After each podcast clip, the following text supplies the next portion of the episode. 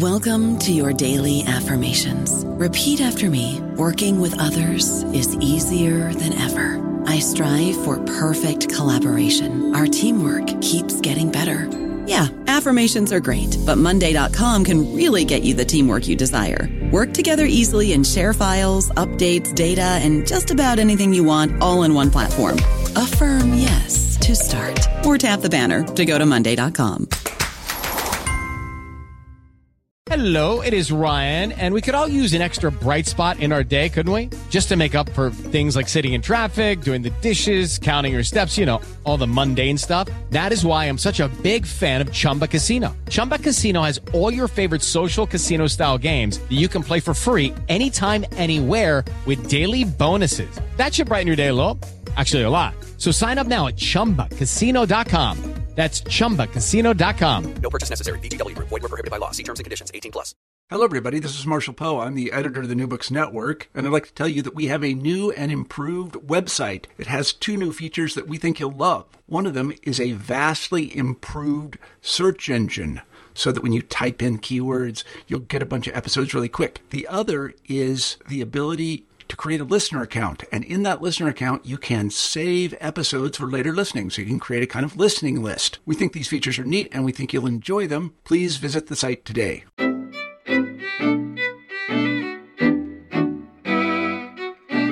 Welcome back to New Books in Jewish Studies. I'm your host, Max Kaiser. We have a great show for you today. With us, we have Paul Hanebrink, Professor of History and Jewish Studies at Rutgers University. He is the author of the new book, A Spectre Haunting Europe The Myth of Judeo Bolshevism, published by the Belknap Press of Harvard University Press in 2018. Paul, thanks very much for being with us. Thanks so much for having me. Brilliant. So, first customary question on new books and Jewish studies. How did you come to write this book? Yeah, it's uh, it's it's actually uh, for me a long story. Um, it was something that uh, came into my mind actually um, already when I was working on my dissertation, which became uh, my first book on the idea of Christian nationalism in Hungary. Um, while I was in Hungary doing my research uh, on the dissertation in the 1990s and then in the early 2000s, when I would go back to do additional work, um, I noticed some very interesting correspondences between the kinds of language I was seeing in a lot of the sources I was looking at for that dissertation, language about uh, that, that, that explicitly linked Jews to uh, the Bolshevik Revolution in Hungary in 1919, and also to the communist regime after 1945, and um, how you know this was a this was a, a, very much a deeply rooted historical theme. And then I was also seeing in the public discourse at the time in, in Hungary this really sort of um, charged debate among people, uh, looking back on the 20th century from their vantage point after 1989 of uh, the role that Jews had or did not have uh, to play in the history of communism uh, in the 20th century uh, uh, of that of the country.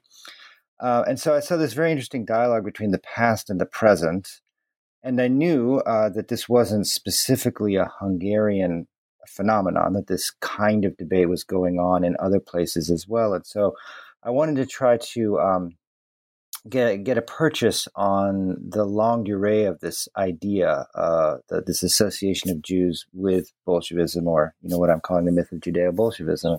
Obviously, not only I, but many people call it that. Um, and uh, I wanted to do it in a in a in a sort of European way, not just to to, to do another focus just on a, a Hungarian national topic, but to try to get a sense of the ways in which this uh, idea circulated across borders and was picked up and imitated in from one place to another and passed uh, from one group to another uh, uh, around the continent and even ultimately across the Atlantic. And so that's how I came to think about a book uh, on it, and I was able to start work on it once I uh, finished that that that earlier book. Great, fantastic. So we might get into yeah the the contents of the book and um, give the listeners a bit of a, a tour through um, how you've tackled these themes. Um, so, firstly, you sort of write about how the idea of Judeo Bolshevism came about in response to the Russian Revolution and um, the ensuing civil war. Tell us, yeah, about the genesis of the myth of Judeo Bolshevism. Yeah, I mean that that first chapter is really my approach to the problem of the genesis because as I was thinking about how to start, what I decided very quickly I did not want to do is to try to go on some quest for um, the first utterance of anything that might be called Judeo Bolshevism or the first association of Jews with revolution, because if you start to do that, you quickly start to see the association that is made in the late 18th century between Jews and the French Revolution. And then before that, um, you know, going well back into the medieval period and, and earlier of, of Jews with sort of, you know, disorder and and unrest and the ideas that the world might be turned on its head. Um, and so rather than than kind of doing a, a, a, genealogy that could very quickly take me back a very long time, I decided to look at its moment of explosion um, in, in, Europe uh, in and around the time of, of uh, the Russian Revolution. And, and the way in which I try to situate it, um, both in this chapter and, and then the, in the second one, is, is during the, the, the time of um, uh, World War One and the revolutions that followed, and to show the links that are made between wartime fears of Jewish subversion and Jewish disloyalty, which you can find in many different countries uh, in Europe, uh, and how quickly these kinds of fears morphed into fears that uh, the disloyalty, Jewish disloyalty, might manifest itself in uh, Jewish revolutionary ambitions. You then turn to look a bit at the interwar era and how Christian churches and nationalist and fascist movements in Europe mobilized the idea of Judeo Bolshevism in their anti communist politics. Um, tell us a bit about this. Yeah, well, in, in this part of the book, I'm I'm I'm really kind of interested in the um, different ways in which um, anti-communists approached or mobilized the myth of Judeo Bolshevism for different kinds of purposes. I mean, you know, maybe you know one thing to, to give your listeners is, is just to start with, you know, w- what is it? This is you know a, a, a conspiracy theory. It's a, a, variation on sort of the age old uh, idea of Jewish conspiracy that somehow Jews are plotting to gain power, um, not only in one place but around the world as a kind of global conspiracy uh, and it you know is a way of making it very specific to some political uh, uh, uh phenomenon of the 20th century, blaming Jews uh, for the creation and spread of communism, and also therefore ultimately for the crimes uh, committed by communist regimes.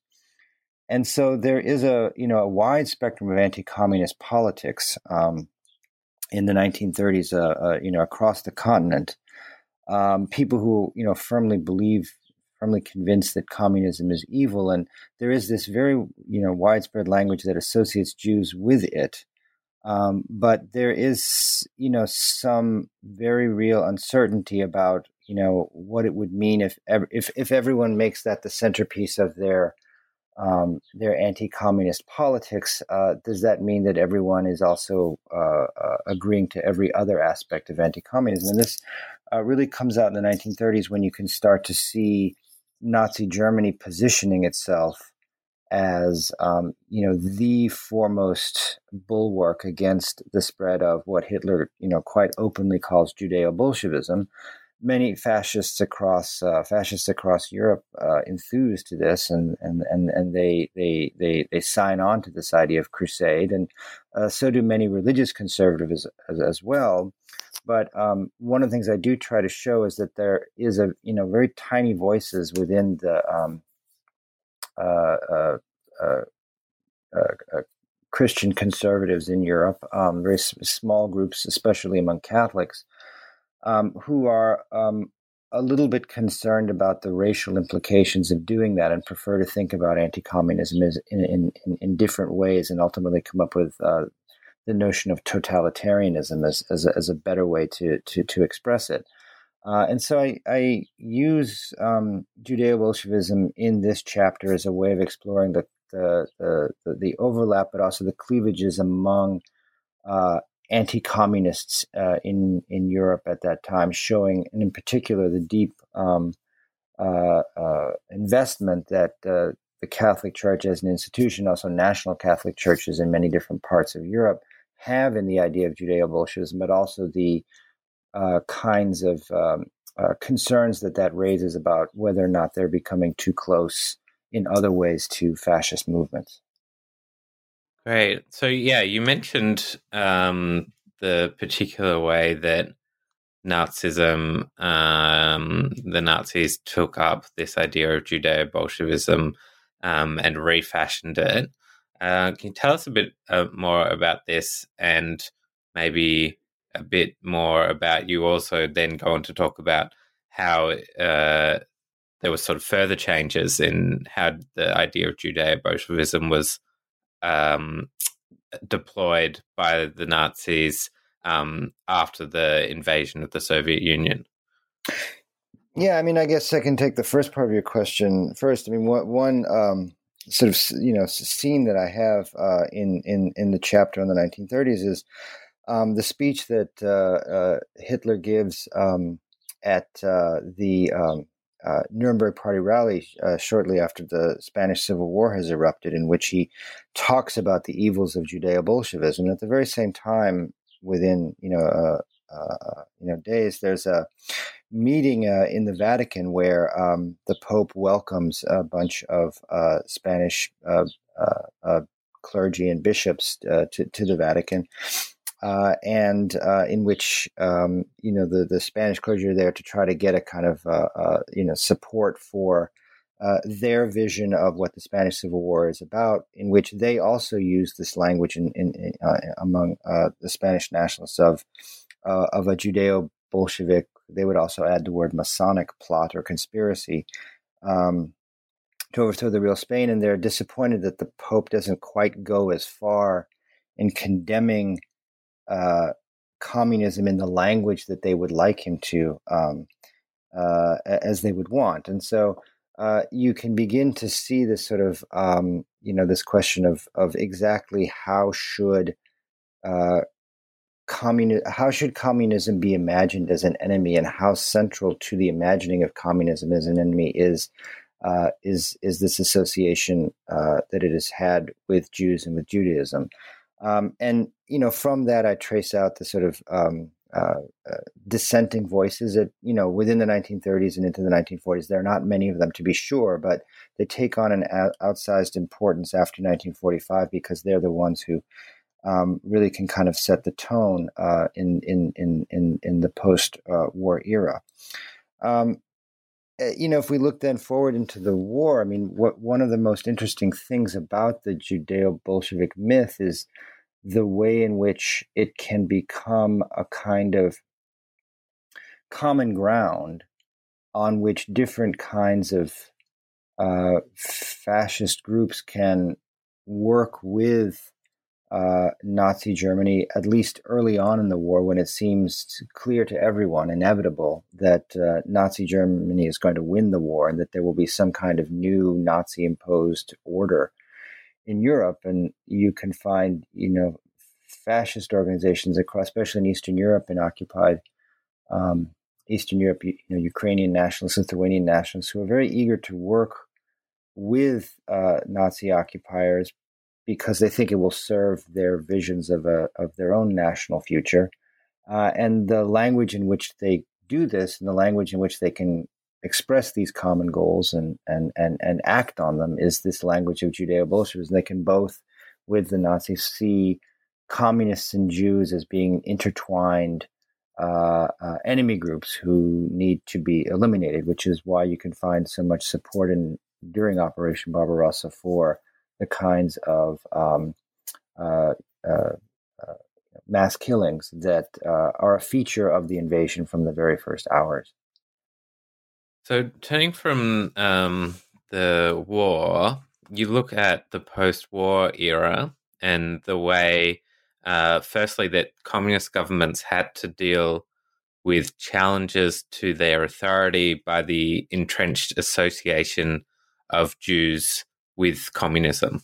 Um, tell us a bit about this. Yeah, I mean, you know, one of the things that you know I found really striking as I was reading about um, uh, the, the the the the relationship of of the communist regimes in, in Eastern Europe, and uh, I should say that the ones I focus on most particularly are those of Poland, um, Hungary, and Romania. Although I do um, mention others at, at specific moments, um, was how much communist regimes had to deal with the legacy of the Judeo-Bolshevik myth as, as it had been used in uh, the politics of the region before the communists came to power. Uh, the people whom they were trying to win over uh, to the the communist vision of the future, uh, on on whom on whom the legitimacy of the communist project depended, uh, was it were were were peoples and populations uh, that you know were quite familiar with the association of communism with Jews, who were quite willing, many of them, to see uh, Soviet occupiers and Soviet authority and and and the newly uh, you know uh, strong uh, communist parties as being an alien and a foreign power. which could then very easily be expressed as as a Jewish power, and so the communist regimes had to acknowledge that this was so, and uh, they had to somehow find ways to grapple with it. And so one of you know you see a, a variety of things. Um, you see them sometimes turning a blind eye to um, uh, anti-Jewish violence, uh, especially immediately after um, 1945. Um, uh, you see them condoning and, and at local levels even uh, uh, using uh, well-known anti-Semitic stereotypes to um, uh, to win over people. So you can see, for example, communist um, officials making distinctions between honest labor and dishonest labor uh, to win over the working class. Um, in a, in a in making the kinds of distinctions that would have been readily understandable to people uh, at the time as as as as um, you know uh, a reference to um, you know the honest workers uh, who belong to the nation and and those you know who do not, uh, uh, and and those who were alien and and therefore Jewish. Um, you see uh, communist regimes finding ways to put uh, some of the most prominent former fascists on trial and executing them in, in, in, in, in people's courts, but then also finding ways to welcome in uh, many people whom they called quote unquote little fascists, uh, people who had been, you know, involved in, in, lower levels in the former fascist regimes who um, could find their way into the, the the the new era if they were willing to you know conform their biography or their sort of CV to to to to what was required of them. And so you find former fascists you know entering into uh, Communist Party membership and being included um, in numbers that actually surprised. Um, uh, some communist leaders. There's a famous uh, quote by the uh, uh, Romanian communist, uh, uh, uh, and she was she was Jewish too, um, Ana Pauker, who uh, you know was was surprised at just how many former members of the Iron Guard were admitted into the into the Romanian Communist Party, and, and she noted that that that the, the size of the number took her by surprise and uh, then you know so this these these were the kinds of considerations that the communist parties faced um, as they were trying to establish their regimes and and, and trying to, to to establish its legitimacy in the first hours. Uh, going forward there's a very real concern about the um, the number uh, uh the, the, the the the the perception that the Jew Jewish Communist Party members, especially at the top levels, um, were uh, making the entire um, uh, uh, system seem uh, illegitimate to people, and so you uh, find uh, people who style themselves as national communists, Władysław Gomulka in Poland, for example, um, who you know insist and quite openly that you know the the new communist regimes have to uh, you know uh, uh, connect themselves and root themselves more firmly in the the you know quote unquote native or national working people um, rather than turning to uh, foreign or alien elements uh, to lead them. And this was, you know, a kind of strategy by which they could force out the the the um, their opponents in the party, whom whom they described as cosmopolitan, and uh, and it, which was another um, word for Jewish. I don't know about you, but I'm very busy and I don't have a lot of time to cook. That's why I subscribe to Factor. Eating better is easy with Factor's delicious, ready to eat meals. Every fresh, never frozen meal is chef crafted, dietitian approved, and ready to go in just two minutes. You'll have over 35 different options to choose from every week, including Calorie Smart, Protein Plus, and Keto. These are two minute meals. Factor meals are ready to eat and heat, so there's no prepping, cooking, or cleanup needed. They're flexible for your schedule. Get as much or as little as you need by choosing your meals every week. Factor is the perfect solution if you're looking for fast, premium options with no cooking required. Sign up and save. We've done the math, and this is important. Factor is less expensive than takeout, and every meal is dietitian approved to be nutritious and delicious. Head to factormeals.com slash NBN50 and use code NBN50 to get 50% off. That's code NBN50 at factormeals.com slash NBN50 to get 50% off. Yeah, that's all really interesting. Um, so you you you turn um, in the next chapter to look at the West um, during the same era Mm-hmm. and how anti-communism was reimagined in part through a new idea of Judeo-Christian civilization. Mm-hmm. Um, so tell us a bit about this. Yeah, I mean, this was uh, something that that I um, I, I I was noticing in in, in some of this, the the text that I was reading, and I sort of wrestled myself, you know, whether whether uh, how and whether it was related, and I decided that that in the end this was an important facet to the story.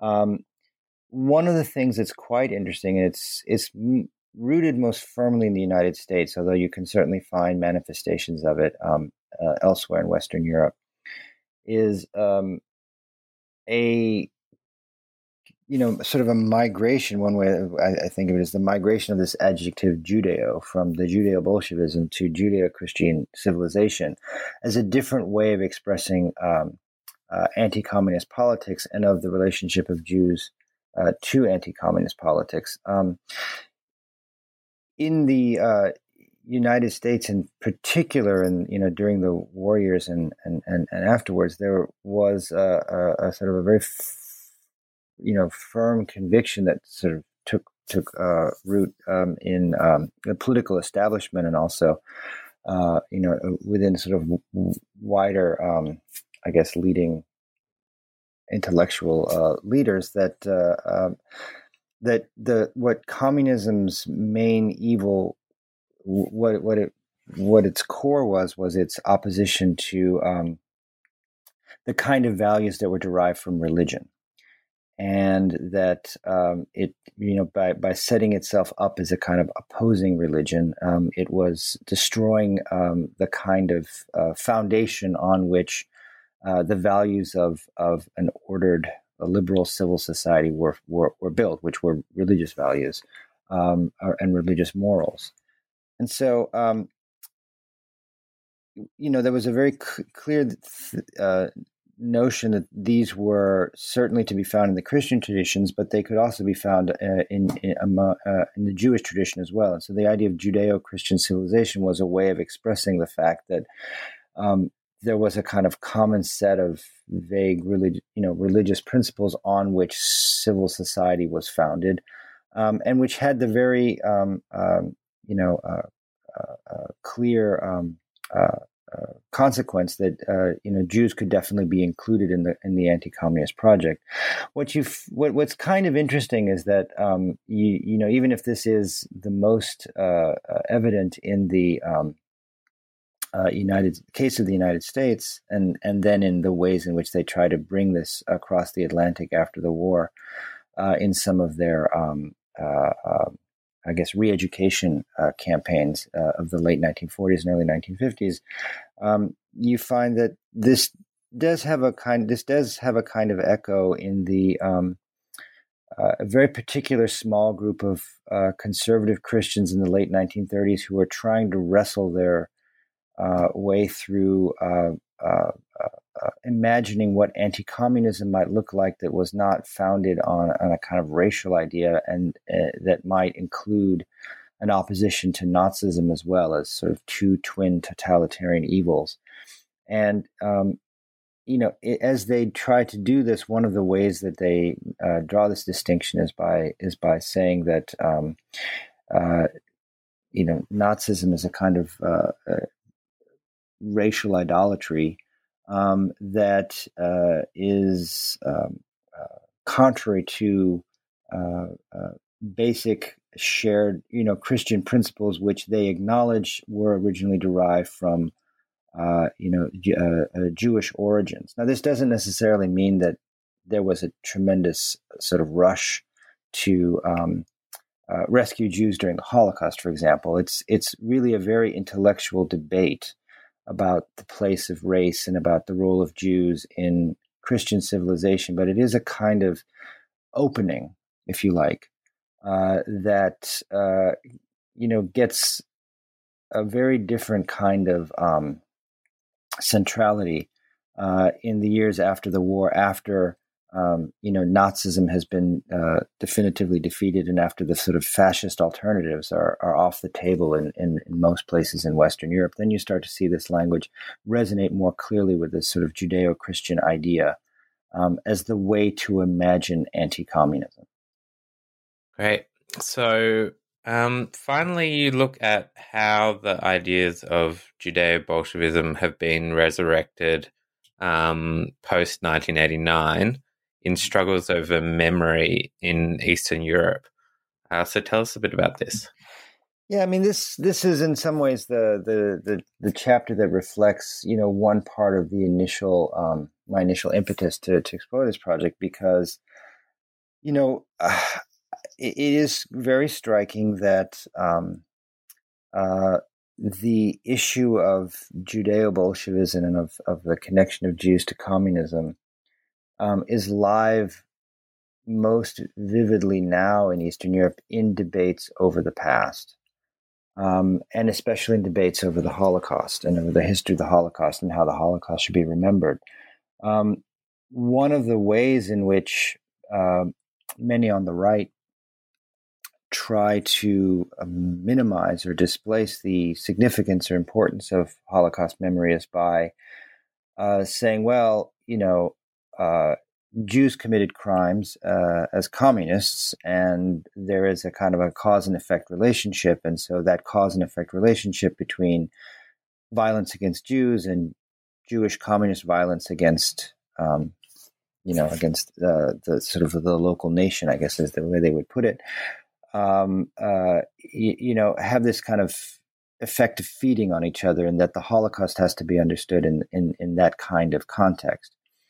Um, and that has the very real uh, consequence of um, serving as a, a kind of um, way of signaling opposition to uh, what I think is the sort of civic project behind Holocaust memory. That is to say, remembering the Holocaust is not simply an exercise in historiography. There's a there's a uh, uh, there's a history of its creation as as a as a as a as a goal, which I, I try to um, uh, sketch a little bit in this chapter, um, so that remembering the Holocaust is is is about uh, you know things that we might loosely describe as sort of liberal values in society. That it, it is connected somehow with um, ideals of multiculturalism, ideals of respect for human rights, and, and that, you know, remembering the Holocaust is a kind of shorthand for these things.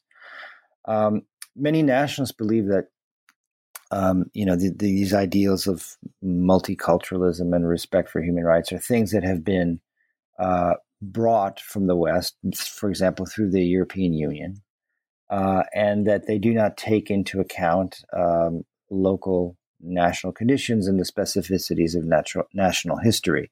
And so, um, you know, reframing Holocaust memory in this kind of um, relational way to the crimes of Jewish communism is one way of pushing back more generally um, at the broader liberal project that um, uh, Holocaust memory, you know, kind of uh, uh, signals or, or signifies.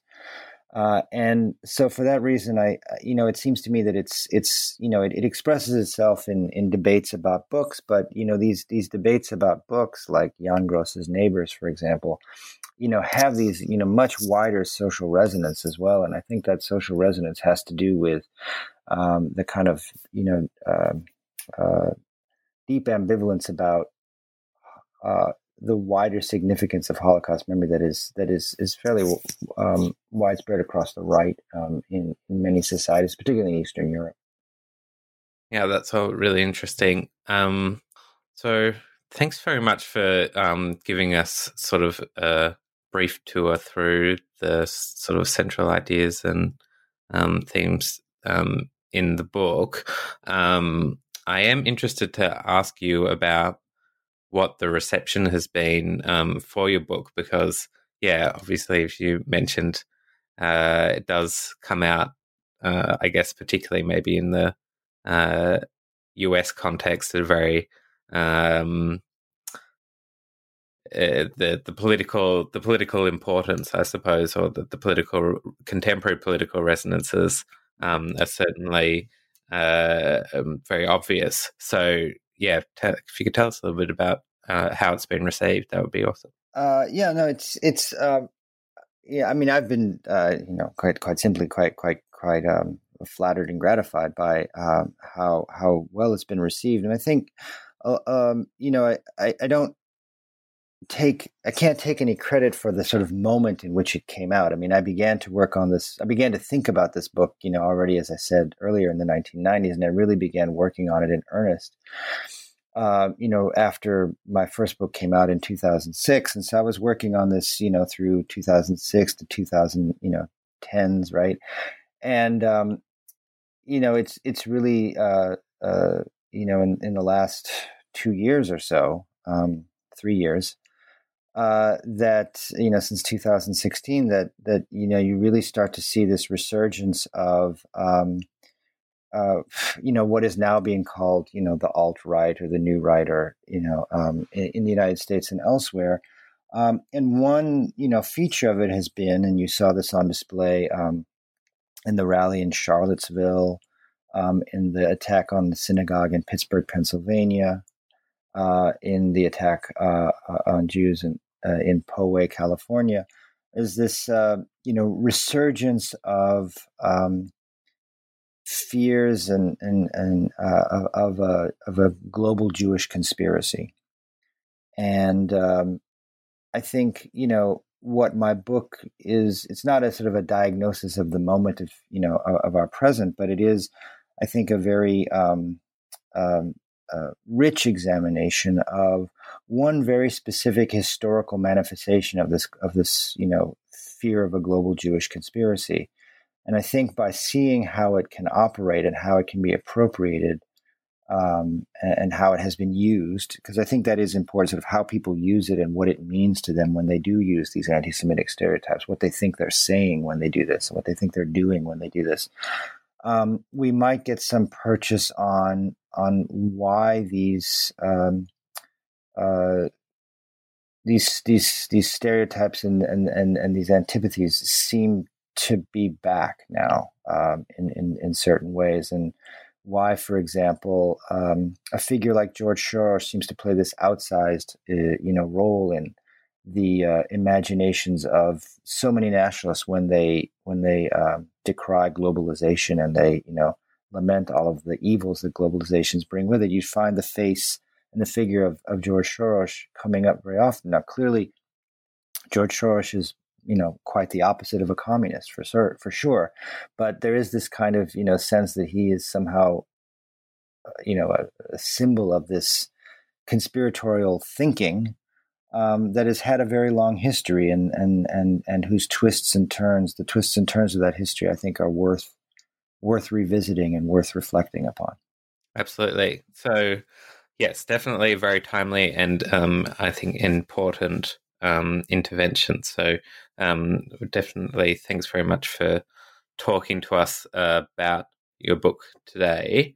Um, just before we let you go, um, I was wondering if you could tell us a bit about uh, what you're working on next. Yeah, honest. To be honest with you, I've I've uh, only just begun uh, to think about this since this sort of you know consumed the better part of a decade of my scholarly life. Um, but uh, you know, if I if I might be honest, I, I, I spent so much time thinking about this that I'm, I'm I, I, began wondering about sort of the other side of things, and so now I'm really uh, been looking most closely of late at um, uh, people who describe themselves in the 30s and 40s as anti-fascist, and uh, what became of them uh, in various places. Um, after uh, after 1945, and what became of the idea of anti-fascism in um, uh, uh, different parts of Europe, both East and West, once the Cold War descended on the continent. So that's the theme that I'm exploring now, and I'm looking for ways to sort of dig into it in in in, in, in more detail. Oh wow, that sounds really brilliant. Um, so well, well, we definitely hope to have you on the show again um, to talk about uh, hopefully the eventual uh, book or um, project. Um, but yeah, for now, thanks very much for being on the show. Um, so you've been listening to New Books in Jewish Studies um, with your host Max Kaiser, and today with us we had Paul Hanebrink, professor of history and Jewish studies at Rutgers University, and he talked to us about his new book, A Spectre Haunting Europe: The Myth of Judeo-Bolshevism, um, published by the Belknap Press of Harvard University Press in 2018. Thanks for listening. Thank you.